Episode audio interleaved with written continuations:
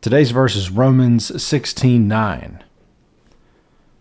Greet Urbanus, our fellow worker in Christ, and my beloved Stachys. This is Jonathan Porter. Thanks for listening to Remnant, my daily verse by verse devotional. We are working our way through Paul's letter to the Romans, one verse at a time. Okay, so we've got two names in this verse Urbanus and Stachys. Um, we don't know a lot about them. So we know uh, that Urbanus is Paul's fellow worker in Christ, and that Stachys is uh, beloved. We talked about um, about that Greek word beloved yesterday, um, so Paul is going to use that again. Um, but we don't know anything else about Urbanus and Stachys other than other than what we've got right here. These are not like recurring characters like Priscilla and Aquila were. Um, these are uh, these are new folks. So um, one thing I want to note. So in uh, in prepping for today's devotional, I, I, read through the uh, some commentary, and I've and I've, I've found out this. Um, so yesterday, the, the person who was greeted yesterday, Ampliatus, and today's two people, Urbanus and Stachys, um, these are slave names. So in ancient Rome, um, the children of slaves were uh, had certain names that they were supposed to name their kids there were um, you know there were some names that were reserved for the upper class. There were names reserved for the middle class. Names that were reserved for lower class. Names that were reserved for slave, um, you know, the the children of slaves. And even when um, even when slaves were no longer slaves, when they were freed, uh, ex-slaves still had a major stigma about them. They were they were technically freed, but just looked down upon by the rest of the um, you know the Roman citizens. They they were looked down upon, and and so and there was and this was a real big problem in Rome. So we don't know if uh, Ampliatus, Urbanus, and Stachys if they were current slaves or former slaves, but we know from their names that they were at one point a slave. Why is Paul writing to them? Fantastic question. Um, Paul's writing them because he's viewing them because he knows them. These are people who have overcome their uh, slave roots, their their you know lowest of the low, um, subhuman in, in in a lot of ways. Uh, all of those ways um, where they were just treated awfully. Their slaves were treated awfully in, in, in ancient Rome. Rome. Um, they overcame that image of themselves and worked their way uh, up in in, a, in, a, in in one critical way, and that and that is that they um, they were no longer looked down upon.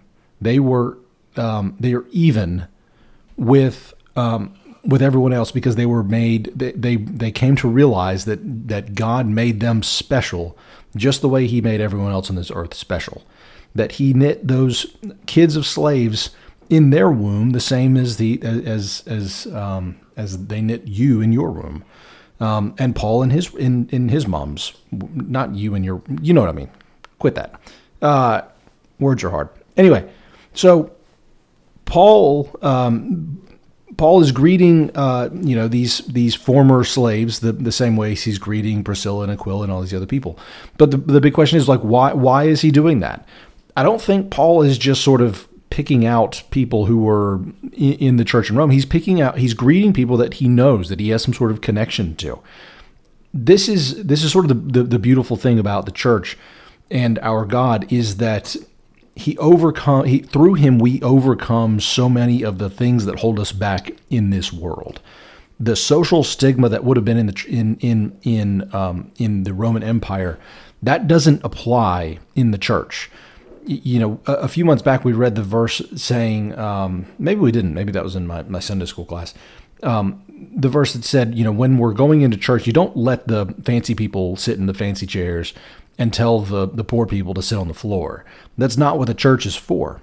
Um, we are we're supposed to welcome everyone like they are the child like they're a child of God. And that means showing no favoritism when it comes to class or whether you got fancy clothes or anything like that.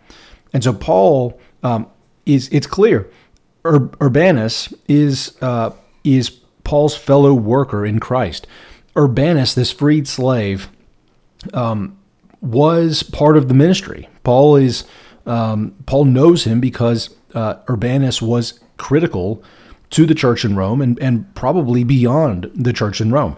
Um, he was uh, he, he, was someone that, that that Paul knew about enough where he's going to say that that he's a fellow worker in Christ. Um, and he's he's greeting Ampliatus yesterday in Stachys as beloved, that agape love. The, these are brothers um, to Paul, but more than more than that that that brother love, it is that um, that love that you refer to with other disciples, with other um, fellow, followers of Jesus.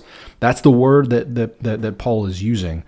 So um, if you if you've if you've been born into privilege and and you know a lot of us living today we're way more privileged than anyone living in Rome back then. Um, you know, air conditioning is great, but the the the point that I'm trying to make is, um, whatever your shortcomings are, you know, God, God knit you in your womb just the same as as everyone else, and and so if um, if these freed slaves, possibly freed slaves, maybe current slaves back then, if these slaves could could overcome um, the stigma that surrounded them and and equal Paul in his ministry, such that he's going to say, "My my fellow worker in Christ," or my um, my agape love, you know, brother. Um, then what we, we there's nothing holding us back there, there's really nothing holding us back if these if these three people can um, can rise up and become known to Paul.